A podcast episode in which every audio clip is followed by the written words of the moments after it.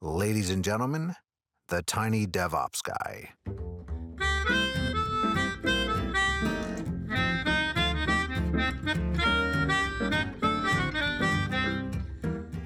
In this episode, we're going to talk about trunk-based development, what it is, what it isn't, different variations, techniques to use it. But before I dive into that, I want to give a quick update on the podcast. If you're a regular listener, you've noticed that I've been on hiatus for a while. I had a holiday come up. I had an office/studio renovation come up. I've had life come up, essentially. But I'm excited to announce that I'm back in the saddle again, and I have some exciting episodes in the pipeline. This episode you're listening to was recorded during my office renovation, so the sound quality may be lower than you're expecting, but I hope that won't detract too much from the content. A little background on the episode. Jason, my guest, reached out on LinkedIn to all of his connections and asked for people with experience with trunk-based development. And I thought that could make for a very interesting episode. So I invited him on. He was excited to join. So that's what we talk about, is just trunk-based development, some of my experiences, different techniques to use trunk-based development.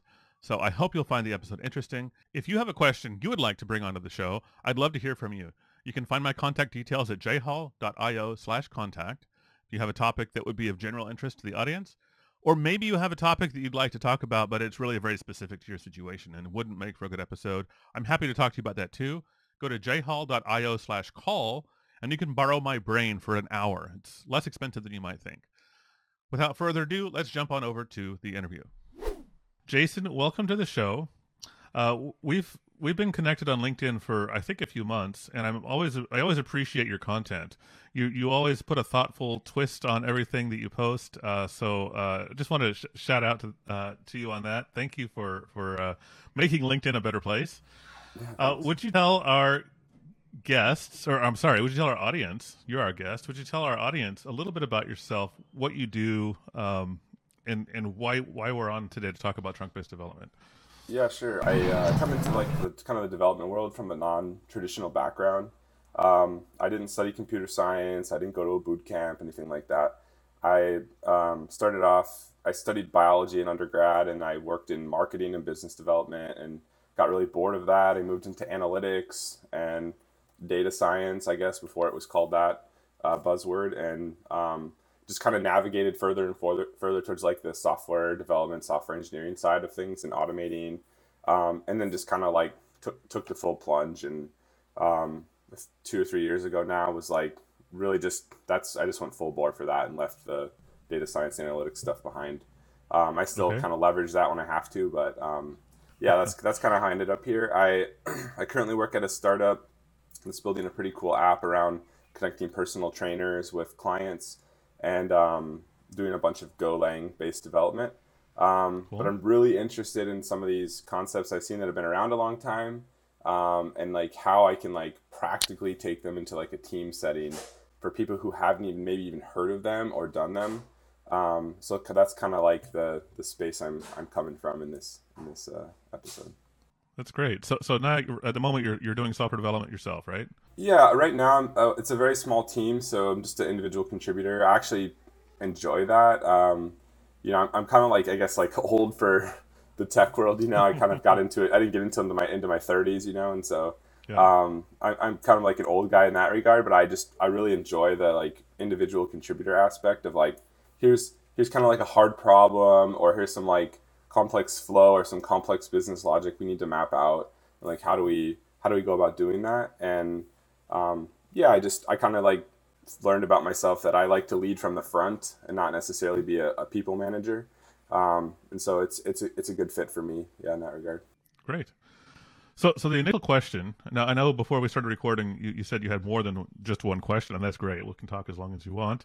But your initial question, the one that sparked this episode on LinkedIn, was about trunk-based development. Do you want to describe the way you're doing branch management right now? And then sure. And then we'll talk about trunk-based.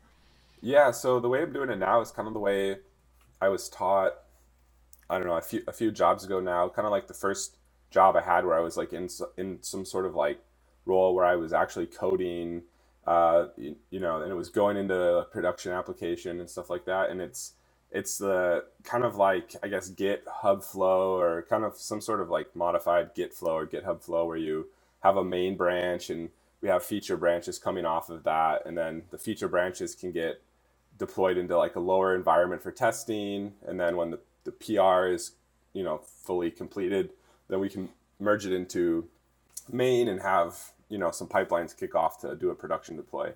So that's kind of been the general flow, some variations of that over the last few years. And I keep running into like bottlenecks, like constant bottlenecks.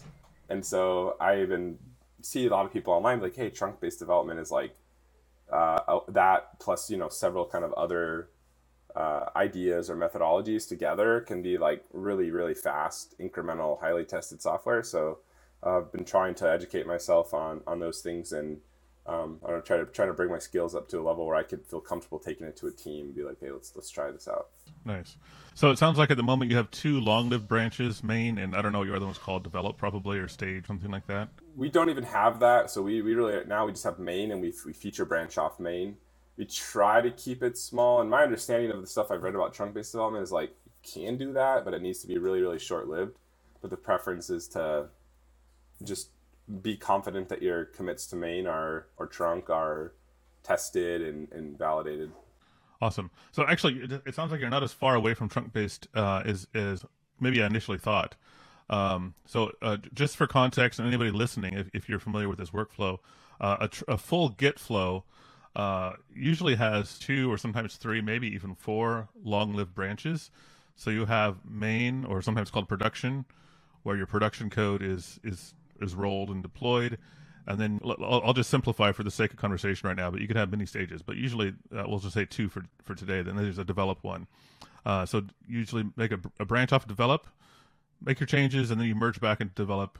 That gets deployed potentially to a staging server or something where maybe QA people run tests against it or whatever. Once you're confident that you're ready to merge, then maybe then you either merge your feature individually again from that branch into main, maybe with cherry picks or something, or maybe you merge the whole branch all at once if you harden the whole thing together. So Git flow has the multiple stages with each long-lived feature branches. So you're already a step closer to trunk-based than that, which is going to probably make the transition easier. But it sounds like you have long-lived branches. How long do your branches typically survive? Are they days or weeks or even longer?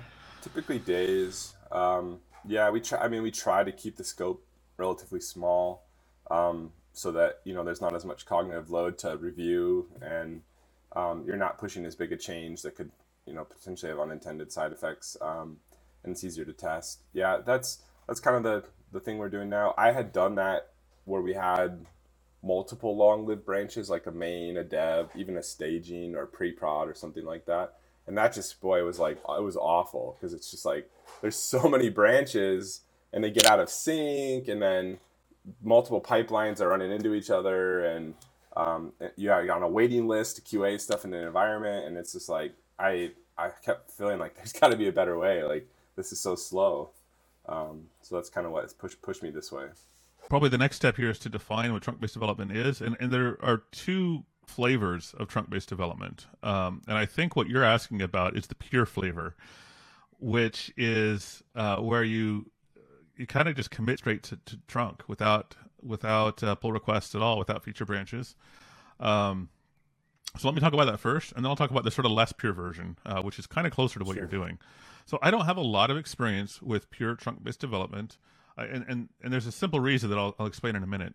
But the teams that do it, the way they do that, that usually works. I think it works better on smaller teams, but I suppose if you're disciplined enough, it could work on a larger team. Usually you do it with pair programming. So you have two people sitting at the keyboard together.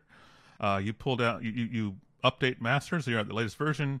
You make your changes probably over the course of 20 minutes to an hour. So it's a fairly short session. You have something that, something incremental that works, and you push it to master.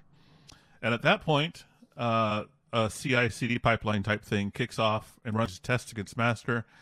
If you have somehow accidentally broken master. Now, hopefully everybody's being completely disciplined and they're running their tests locally before they do this, and there's never a risk of breaking master. But sometimes maybe you break master accidentally, it goes red, and then basically the whole team stops working until master's working again. So hopefully that only happens once every few weeks or something. But that's the theory behind the so-called pure trunk-based development. So you're literally pushing to trunk, and if you push and there's a conflict, then you do a rebase or something and try again until it works. So that's the pure trunk-based development. What I think most teams do, at least first, and this is what I usually do, is it's more like what you described, but with short-lived feature benches. So I still branch off of master, and I still create a pull request. But I often, those pull requests maybe only take me 10 minutes, and then I create a request. So it's a very small amount of work. And then it maybe goes through review or maybe doesn't, depending, if I was pair programming with somebody, I probably wouldn't go through a second review process. I would just let the tests run and then merge. But and this is the reason I prefer this approach. Although many people disagree with me, and that's fine. There's room to disagree. The reason I prefer this approach is I like the confidence that my tests have passed before I merge to master. Yeah. And with a pull request, even if there's no human actually manually reviewing the code, at least I know that my tests are passing. Of course, that's only useful if you have tests. Yeah. And if you're at a project that doesn't have tests yet, then there's no assurance there either. So broadly speaking, those are the two flavors of trunk-based development. One is pure trunk-based development, going straight off of master or main or trunk, whatever it's called. And the other is this sort of short-lived feature branch version. And it sounds like you're kind of in a long-lived feature branch version that's similar in principle, but I think the missing key, the missing piece for you is what I would call continuous integration. And I don't mean a CI server. I mean continuous integration, the practice of integrating your code continuously, which I think Martin Fowler defines as integrating at least once per day. So if you buy that rule or by that definition, then a maximum that the maximum time a feature branch should live is 24 hours or maybe 8 hours if you want to count work hours. So we can talk about that. I mean, I don't know if that's the way you want to go here. We could talk about strategies to make that easier and yeah, I'm definitely interested in that because that seems to be kind of like so. That's kind of like the breakdown I've seen online was the two camps, kind of what you described. But our the problem I've seen is like not just where I currently work. We do get some that go in a day, which is really short, little small scope on a branch. But us and teams I've been on in the past, we tend to feature branches can linger over days or even a week, and then you end up with this issue that there's already been several other things that have gone into main in that week. And so now you're pretty far behind and you've got to rebase and fix any issues and kind of go through this whole review process again. And I for one, am a huge advocate for like pair programming because like I had a really good kind of mentor when I started programming that we did a lot of pair programming. Nice. And like I found that immensely helpful for like just thinking through and talking through how you're working on things. So that aspect of it appeals to me. Yeah, I'm definitely that in that camp. I think I like to see all the tests pass as like sort of like a safety measure before I cut the merge. One thing I am curious about, I don't know how this relates to that, but like on something going into like your main branch, like your production code base, we typically like will cut a release periodically, not like on a cadence, but like, I don't know, once a day or something like that. If several merges go in, and we'll cut a new release, and then the cutting of the release will trigger a new pipeline for, actually deploying to the production environment. So like there is even a safety check there that if I were to push something into main, it's not immediately going to the production applications. I don't know if that's what that's considered or not, but yeah, I'm curious to hear more about like what is like, because I see so many conflicting definitions of like what is CI, and so that's kind of like, I guess that would probably be a good starting place. Well, yeah, why don't I walk through the rest of the traditional CI/CD pipeline and provide my definitions, which will differ from other people sometimes. I think the most important thing to start with is understanding that most of these define practices, not tools. Tools are there to enable the practices, and CI is a great example. Continuous integration it's all in the name, but we forget that all the time. It's about integrating continuously. I mean, if I go to a conference, I've done this a couple of times, and I'm speaking or at a meetup or whatever, and I ask a show of hands who uses CI, you know, like 80% of the room raises their hand. And then I say, how many of you have a feature branch that lived more than a day? And half the hands go down. And, you know, how many of you had more than one developer working on that code over the last couple of days? You know, and hands go down. And how many of you know? So I do that, and it turns out most people aren't actually doing CI, even though they think they are, because they're using a quote CI tool. So if you're not integrating regularly, which should be a minimum of once a day, if not 10 or 15 or 20 times a day, you're not doing continuous integration. However, and this is where the confusion comes from. To enable that, you need to be able to run your tests very quickly. I mean, if it takes an hour to run your test suite, or worse, it takes 6 hours to wait for the manual test developer guy to run through a bunch of manual test scenarios, there's no possible way to integrate that quickly. So that's where the confusion comes from, is we have a tool that has become known as a CI tool or a CI pipeline that enables us to do this continuous integration. The next step from there usually or logically is continuous delivery, which is the name of Dave Farley's old book. I know you mentioned in the, before the recording, you're reading his new one. I haven't read it yet, but it's on my list. Yeah. But his old book was called Continuous Delivery, and it's a great book too. And it's about the idea that every time you merge to master, you build a deployable artifact. And this is really, it sounds like you're close to this. Maybe it's not automatic, but you have a button, so it's at least easy. And the big advantage to this is you never run into a surprise that we're ready to release. Oh, but the release is broken for some reason. Maybe some dependency from npm changed, or something happened unexpected, and we can't release. Sure. So with continuous delivery, you have confidence that after every merge, within a few minutes, maybe 20 minutes, something, it's built an artifact, whether that's a Docker image or an APK you could send to the Google Play Store or whatever. Maybe it's not actually going anywhere, but at least it's ready, so it could go somewhere. Oh, that's cool. We actually do that. So yeah, that's exactly how our main merge setup is. So any merge to main builds a Docker image and saves it in our image repository on AWS, and then it doesn't actually get deployed unless we trigger the release. Okay. So we sort of do. Yeah, it sounds like you're doing continuous delivery, but you're probably not doing the next one I'm going to describe, which is continuous deployment, and that's the idea that it just takes it one step further and it automatically deploys as soon as the artifact is ready. And there are many business reasons you might not want to do that. An easy, obvious example that everybody understands is you're building a mobile app and you have 100 developers, each merging 10 times a day, and you don't want to send 1,000 updates to your mobile clients every time you update. Yeah. So you probably want to batch those and not release until maybe the end of the week or the end of the month or something like that. So, and there are many other business cases too that you wouldn't want to do continuous deployment. But I honestly can't think of a single scenario where continuous delivery doesn't at least make sense. So, to at least practice the automatic art of building an artifact. I don't know of a scenario where that wouldn't make sense. So that's a really high level overview of kind of this software release pipeline architecture that you're probably hearing a lot of buzz about. I hope that helps break down the little pieces. And it sounds like you're actually not terribly far away from a good place. You're already doing continuous delivery, and you have an easy release process. So should we go back and talk about some of the strategies for making those pull requests smaller? For the CI part of having your tests run,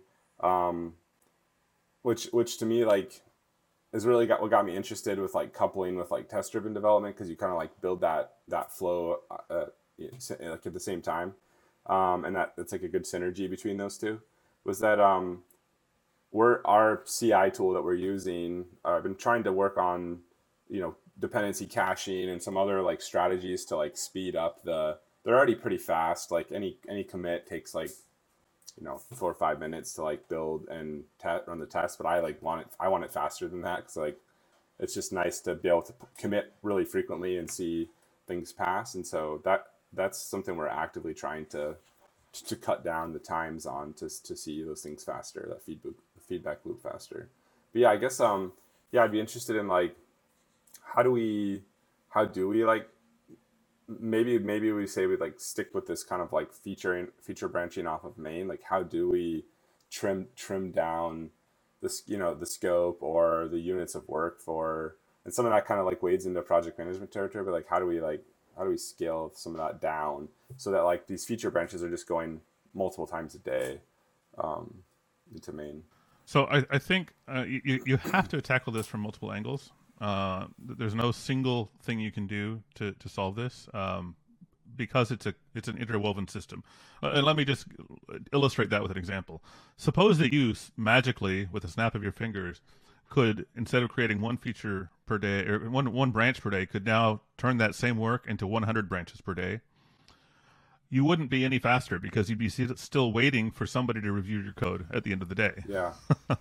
So yeah. You can't do this by yourself. It requires several angles. And also let me just jump straight ahead here that the smallest batch of work you can do in coding is a line of code that is reviewed at the same time it's written. In other words, pair programming. So if you or others on your team are comfortable with pair programming, that is an excellent way to sort of jump ahead of what I'm going to describe in a minute and get the advantage of this faster. But let's talk about some approaches I coach teams on and that I use myself for shorter and smaller pull requests, which I think naturally lead to the idea of pair programming, especially on teams that maybe don't like the idea. This leads to that because you get to a cadence where you're almost pair programming through GitHub. But I'm getting ahead of myself. So if you're doing TDD, you already have a cycle where your code is proven to work every few minutes at most. And every one of those times is an opportunity to create a pull request and ask for review and merge. Now, I wouldn't practically, I don't usually create one pull request for every green cycle in my red-green refactored cycle, but you could. Normally, I'm working on a function. Maybe I add a little bit of functionality that has 5 or 6 tests, and that becomes a pull request. But the point is that because if you're doing TDD, and I don't know if everybody on your team is, but if you're doing TDD, then you have checkpoints, frequent checkpoints that tell you it's safe to merge effectively, or it's safe to create a pull request that could be merged. So keep that in mind. The main thing is, though, just to merge smaller portions of functionality. Feature flags help this, although they're not usually necessary. I kind of keep those in my back pocket as last resort. Maybe you're already using them, but they're kind of heavy for this sort of thing. I like to just use an if-false. If I have code that's incomplete, I just wrap it in if-false. My tests can still run around it. I can comment out the if-false for my testing, and then when I'm done, I just delete the if-false. But you know, that way I can have my code. It's integrated. So there's no risk of conflicts with other developers because it's already in their checkouts. Also, I haven't done a ton with like feature flagging. Like my current company, like the feature flags we have typically are they're from the mobile side. So like our app is primarily an iOS app. And so they'll feature flag, you know, accessing certain things on the back end or some new feature they want to expose to a subset of users. And we don't, I guess I didn't really preface this at the beginning. I primarily do like back end, server side development for some of our services that power the different applications we have. And so we haven't really done much at all with anything really with feature flags on our side of things. I understand the benefit. We did at my last job. We had some server-side feature flagging as we wanted to try new things and roll out to certain percentages, but not in this current setup. Yeah. I mean, you definitely can use feature flags on the back end, but like I said a minute ago, I tend to kind of keep that as last resort. Yeah. Basically, every time you do a feature flag, you're taking on technical debt, which is fine if you know that. But there's code you have to clean up later. And I worked at Booking.com, which is famous for their A/B test, and there was so much uncleaned up A/B testing and feature flagging code. It was a disaster. So it can spiral out of control very quickly if you're not very careful. So that's the main reason I keep feature flags sort of as a back pocket thing. When it's necessary, it's very powerful.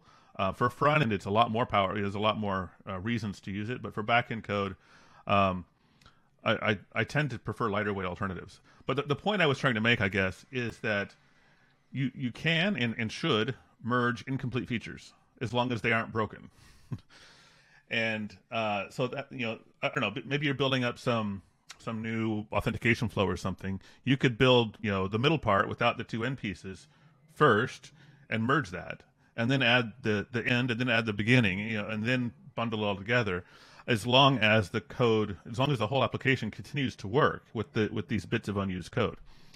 Where the feature flag or a simple if false is appropriate is when you start to wire the things up, but you don't want to actually expose it yet.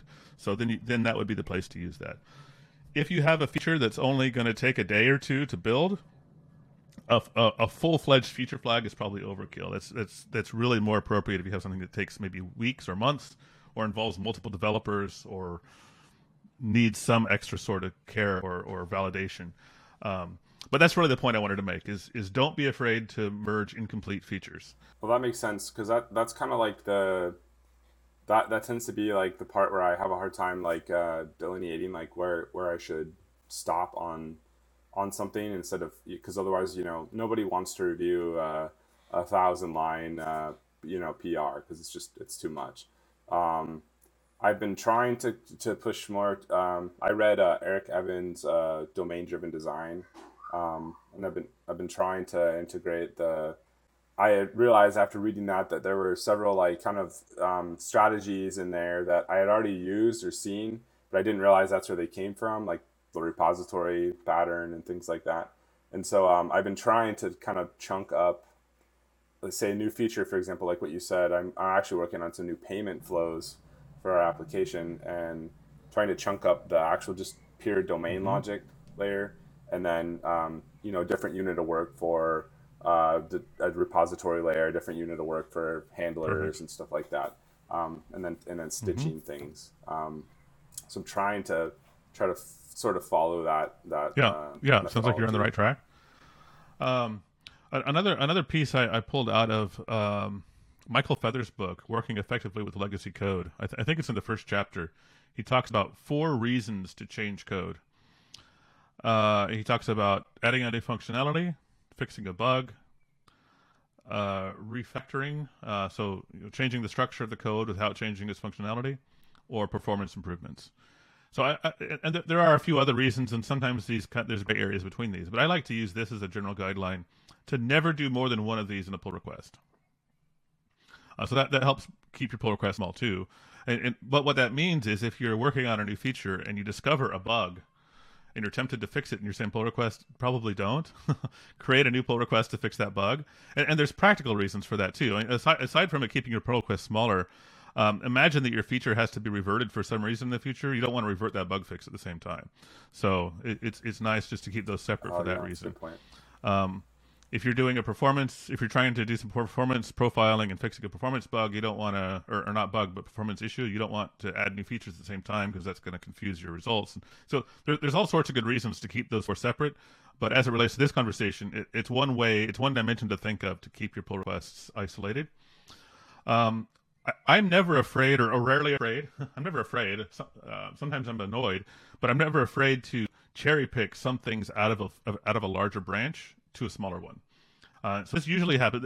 This actually is a common example of, I'm working on a new feature and I discover a bug along the way and I fix it. And then I later go, oh, I should have done that as a separate pull request. Just cherry pick it out and create a new pull request, get that merged. Maybe my other one's still sitting there for another hour, but at least the bug fix is down to production. And then I can rebase it, and it just takes care of itself. So don't be afraid to cherry pick little bits.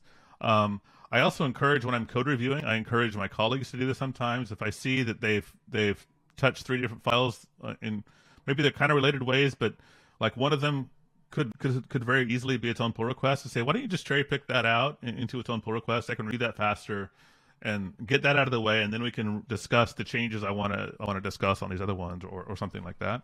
That's a good idea. My team lead has my boss has recommended that a few times, because I have that, I end up with that problem sometimes. I say, oh, this code is terrible here, and I'm like, let me just fix this real quick, and it's not anything to do with what I was working on. And the typical response has been, hey, just yank that into a new one. And that makes review so much easier, especially if it's something like formatting, or you're renaming some variables because they were all confusing or something. It's so much easier just to review a variable name change as its isolated pull request versus that and a bunch of functional changes at the same time. So that's a great one.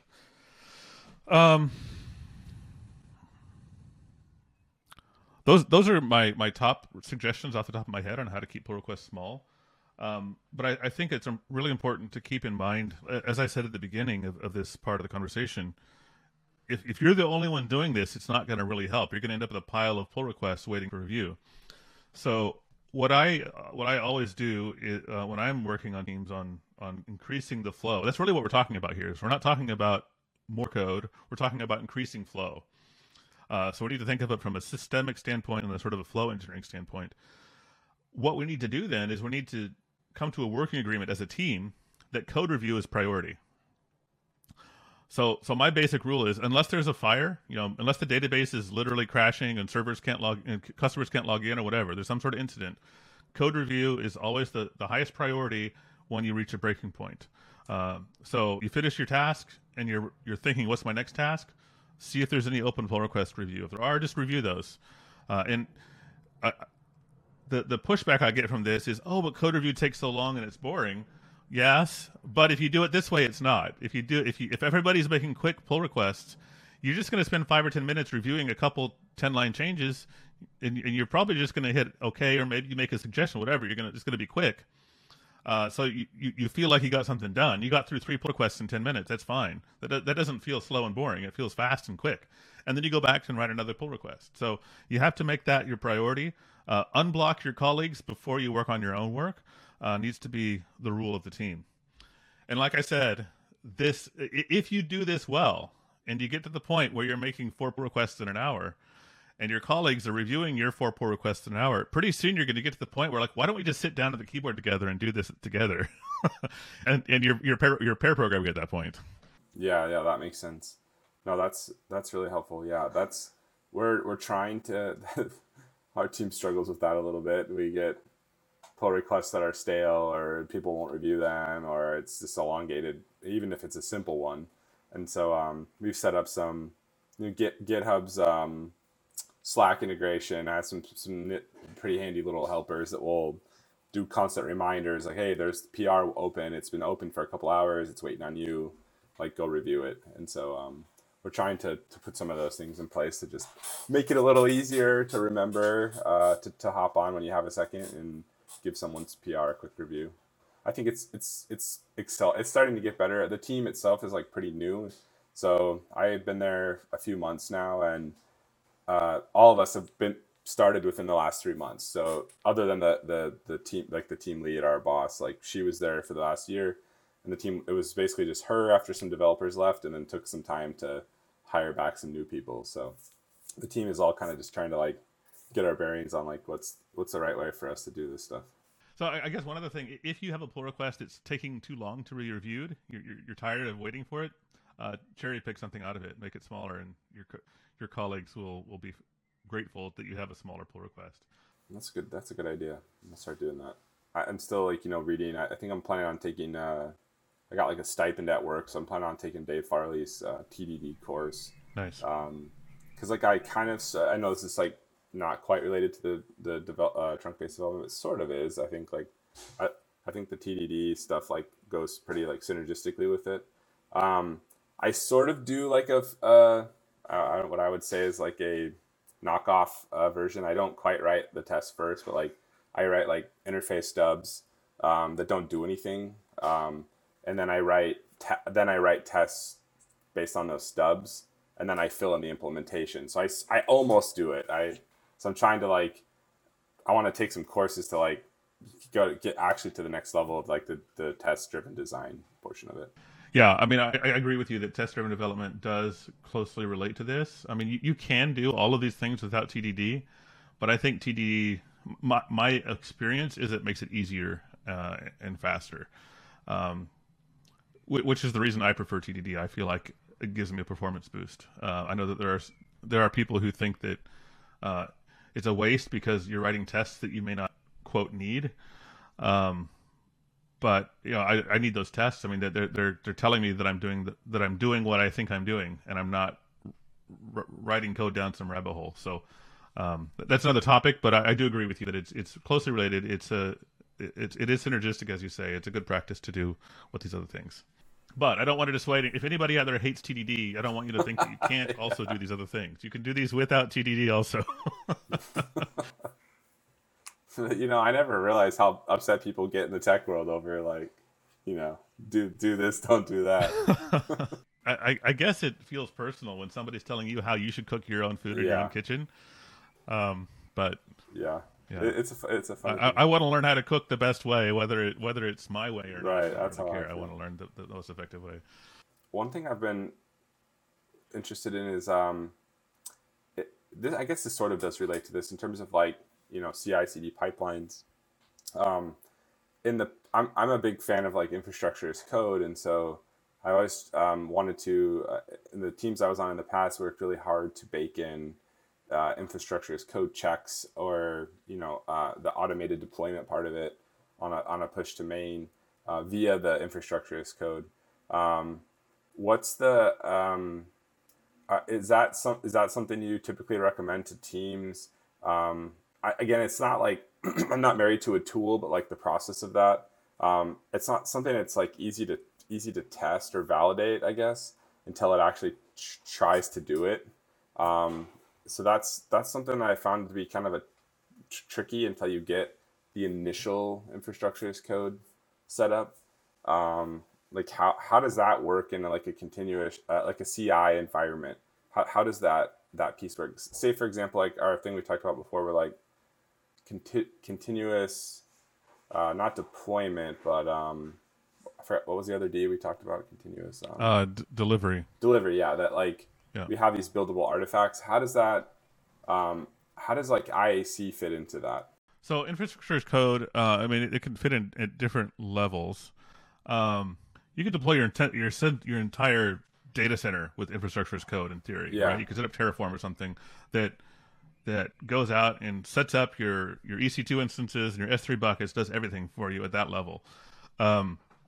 It's kind of hard to do automated testing for that. You can to an extent. Like, you could deploy it and then have some scripts that see, did we create the right number of instances of this, and do we have the right buckets there, and do they have the right permissions and whatever.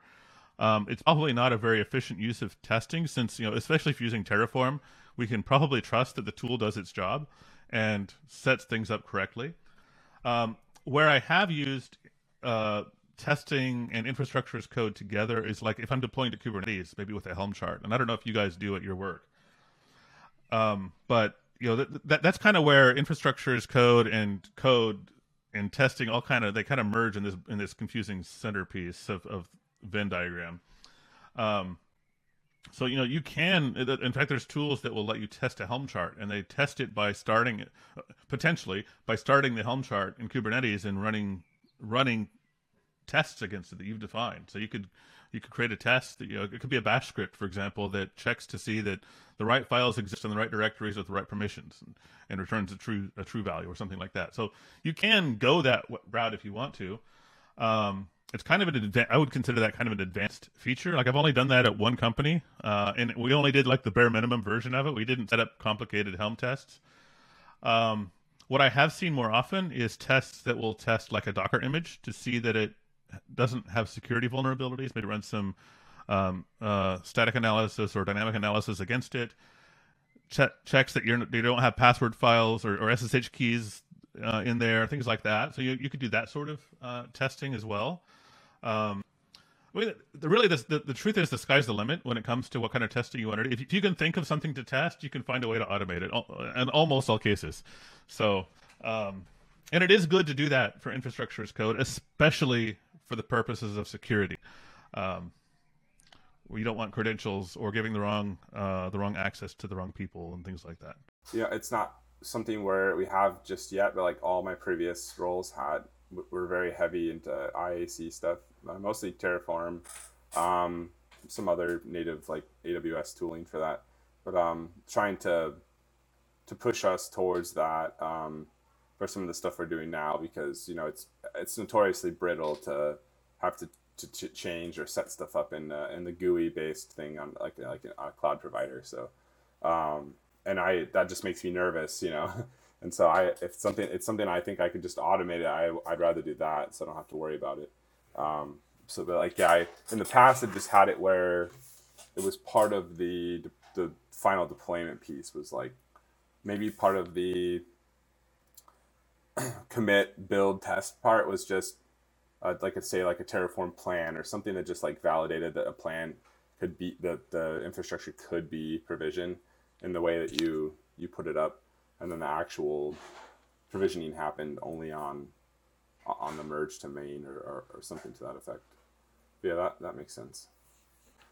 Well, yeah, I don't really have any other questions. I mean, again, I have like other topics. I've been reading a lot about.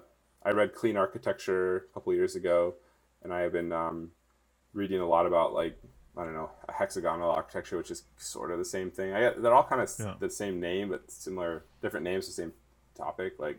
Right. Clean architecture, hexagonal ports, adapters, whatever you want to call it. Mm-hmm. So I feel like there's a lot of synergy between those things, like domain driven design and clean architecture and mm-hmm. true CI/CD and trunk-based development. So I'm trying to kind of like move on to all that direction. Yeah, that are all tools designed to help us keep context so that we can think about problems in a useful way, you know, to constrain context, I mean. So we aren't thinking about all the different problems at once. We're just thinking about one little bit. TDD helps with that. Hexagonal architecture, microservices should help with that if they're done well. They usually aren't.